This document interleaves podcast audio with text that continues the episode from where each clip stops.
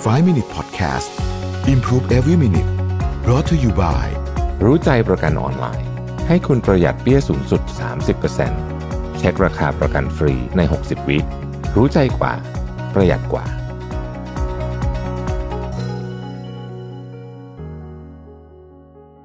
สวัสดีครับ 5 minutes นะครับ วันนี้เอาบทความมาจาก Nick Vigno อีกเช่นเคยนะครับ ชื่อว่า Four Habits of Highly Insecure People นะคนที่รู้สึกว่าแบบไม่มั่นคงอะ insecure เนาะมีนิสัยอะไรบ้างนะครับ ข้อที่หนึ่งคือ never saying no เขาบอกว่าหนึ่งในเหตุผลที่ใหญ่ที่สุดที่ทำให้เราเป็นคนที่รู้สึกไม่มั่นคงเนี่ยเพราะว่าเรากลัวที่จะปฏิเสธผู้คนคนอื่นนะครับปัญหาของการที่ไม่ปฏิเสธผู้คนอื่นเลยเนี่ยนะครับ มันคือในที่สุดแล้วคุณจะ end up ใช้ชีวิต ของคนอื่น แทนที่เป็นชีวิตของคุณ การไม่ปฏิเสธเลยคือเช่นไรนะฮะ เช่นอ่าเพื่อนฝากให้ทำอันนี้ก็ทำนะครับเอ่อคนนั้นให้ทำอันนี้ก็ทำคนนี้ให้ไปที่นี่ก็ไปปฏิเสธคงไม่เป็นนะฮะในที่สุดคุณก็ใช้ชีวิตอยู่กับชีวิต คือคุณก็ใช้ชีวิตของคนอื่นนะนะครับ บางคนในเวลาผ่านไปเป็นปีเป็นหลาย ๆ ปีเนี่ยนะฮะไม่ได้ใช้ชีวิตของตัวเองเลยนะครับแล้วคุณจะมั่นใจแล้วก็จะซีเคียวได้ไง ถ้าเกิดว่าคุณไม่ได้ใช้ชีวิตของตัวเองเลยนะครับ เขาบอกว่า each time you say yes to someone else at the expense of yourself เนี่ย you are telling your mind that what you want isn't important เวลาคุณตอบตกลงกับกับคนอื่นนะฮะ โดยที่คุณต้องเสียอะไรบางอย่างของคุณไปเนี่ยนะหรือว่าไม่หรือว่าเป็นเสียความเป็นตัวตนของคุณไปเนี่ย คุณกำลังบอกสมองของคุณว่าสิ่งที่ฉันต้องการไม่สำคัญนะฮะ if this becomes a habit it shouldn't be surprising when you your mind doesn't value itself ถ้ามันทำถ้ามันเกิดขึ้นจนเป็นนิสัยเนี่ยมันก็ไม่น่าแปลกใจที่สมองของคุณก็จะไม่ไม่ให้ค่ากับตัวเองนะครับเพราะฉะนั้นเขาบอกว่า if you want to feel more secure you must learn to stand up for yourself and your own wants and needs คือถ้าอยากคุณอยากเป็นคนที่มีความมั่นคงทางอารมณ์มากขึ้น secure มากขึ้นเนี่ยต้องยืนหยัดในความเป็นตัวตนและและสิ่งที่เราต้องการนะครับ อันที่สองคือต้องหา สัญญาณของการ insecure เนี่ยต้องหาเหมือนกับคนสแตมป์อะ approve นะฮะ reassurance seeking นะครับ คือแบบทำแบบนี้ดีจริงหรือเปล่านะครับ ถ้าเกิดคุณมีนิสัยแบบนี้ตลอดเวลาเลยนะ คือหมายถึงว่าแบบต้องต้องถามคนอื่น หรือต้องการ validate จากคนอื่นตลอดเวลาเนี่ยมันแปลว่าเราไม่สามารถที่จะจัดการเรื่องเราของเราเองได้ เราต้องให้คนอื่นน่ยช่วยจัดการนะครับ เพราะฉะนั้นเนี่ยเวลาคุณทำแบบนี้มากเข้ามากเข้าเนี่ยนะฮะ มันจะทำให้คุณมีความมั่นใจแล้วก็แล้วก็มีความเซคิวในตัวน้อยลงนะฮะในนี้เขียนประโยคหนึ่งผมชอบเขาบอกว่า if you are always using other people to feel better you never learning how to help yourself feel better คือคุณใช้คนอื่นหรือใช้เครื่องภายนอกให้คุณรู้สึกดีขึ้น คุณก็ไม่สามารถทำมันได้ด้วยตัวเองนะครับทำไปนานๆก็แน่นอนไม่ดีนะครับข้อที่3นะครับคนที่ insecure มากจะเป็นแบบนี้เลยคือ criticizing others นะฮะคือวิพากษ์วิจารณ์คนอื่นตลอดเวลา มายถึงว่า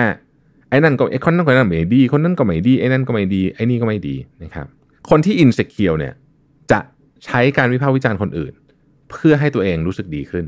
ว่าเห็นไหมฉันก็ดีเหมือนกันนะคนอื่นแย่กว่าฉันหมดเลยทั้งทั้งที่จริงๆแล้วเนี่ยมันคือการหลอกตัวเองแบบสุดๆไปเลยนะฮะทำไมเราถึงรู้สึกแบบนั้นอะนะครับสมมุติว่าเราบอกว่าถ้าเราวิจารณ์คนอื่นในที่ประชุมสมมตินะอาจจะวิจารณ์ในใจเราบอกเฮ้ยคนนี้มันโง่อะนะฮะเวลาเราวิจารณ์คนอื่นว่าโง่เนี่ยนะ มันเป็นการอิมพลายว่าเราฉลาด นี่คือเราบอกตัวเองอย่างนั้นนะฮะเราก็รู้สึกดีนะครับ ถ้าเราวิจารณ์คนอื่นว่าแต่งตัวห่วยนะครับ มันก็แปลว่าเฮ้ยฉันเป็นคนแต่งตัวดีเราจะรู้สึกดีขึ้นนะครับ อย่างไรก็ดีเนี่ย พวกนี้เนี่ยจะแยกยังไงว่าการวิจารณ์ที่ดีการวิจารณ์ที่ไม่ดีเนี่ยออกจากกันยังไงได้นะฮะในนี้เขาแนะนำไว้ผมชอบมากเลยนะ ผมอ่านภาษาอังกฤษก่อนนะฮะ helpful criticism คือการวิจารณ์ที่ดีเนี่ย it's about making the world a better place คือการทำให้โลกนี้เป็นที่ที่ดีขึ้น unhelpful criticism การวิจารณ์ที่แย่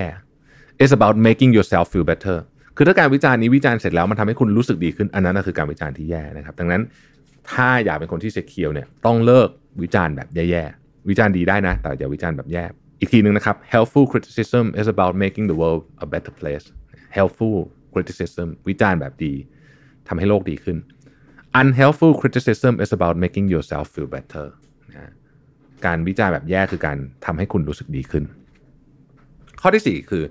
communicating passive aggressive นะฮะ passive aggressive communication เนี่ยมันคือเวลาที่คุณที่คุณอยากได้บางอย่าง แต่ว่าคุณกลัวที่จะ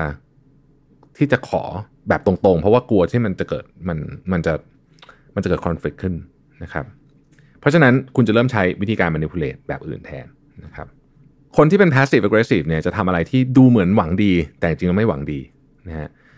คนที่เป็น passive aggressive เนี่ยจะเก็บความ aggressive ของตัวเองไว้เนี่ย เพราะว่าผ่านกระบวนการที่มันที่มันดูซอฟต์ๆเหตุผลที่ต้องทำแบบนั้นเนี่ยนะฮะ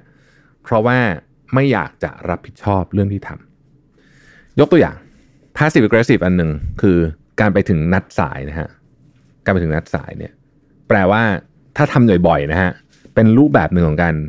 ของ passive aggressiveness เพราะอะไรฮะ คุณอยากจะไปถึงนัดสายบ่อยๆ เนี่ย เพราะคุณต้องการเวลาให้กับตัวเองมากขึ้น นะฮะแต่คุณไม่ได้ไม่กล้าพอที่จะรับรับผิดชอบเรื่องนั้น โดยโทษเรื่องอื่นไปเช่นบอกว่าโอ้โหไอ้รถมันรถติดมากเลยอะไรอย่างนี้เป็นต้นนะครับ เพราะฉะนั้นเนี่ยอันนี้คือสี่สัญญาณนะฮะแล้วทำยังไงเราถึงจะเป็นคนสกิลมากขึ้นนะครับ ข้อที่หนึ่งเริ่มพูดปฏิเสธคนบ้างนะครับ ข้อที่สองเลิกในการต้องการการสแตมป์จากคนอื่น อันที่สามหยุดวิพากษ์วิจารณ์คนอื่น โดยเฉพาะการวิพากษ์วิจารณ์ที่ ทำให้เรารู้สึกดีขึ้นอย่างเดียว แล้วไม่ได้ทำให้เกิดอะไรดีขึ้นเลยนะครับสี่คือเรียนรู้ที่จะสื่อสารแบบตรงไปตรงมานะครับ ขอบคุณที่ติดตาม 5 minutes นะครับ สวัสดีครับ 5 Minute Podcast Improve Every Minute Presented by รู้ใจประกันออนไลน์ ให้คุณปรับแต่งแผนประกันได้ตามใจ ซื้อง่ายใน 3 นาที ปรับแต่งแผนที่เหมาะกับคุณได้เลยที่รู้ใจ .com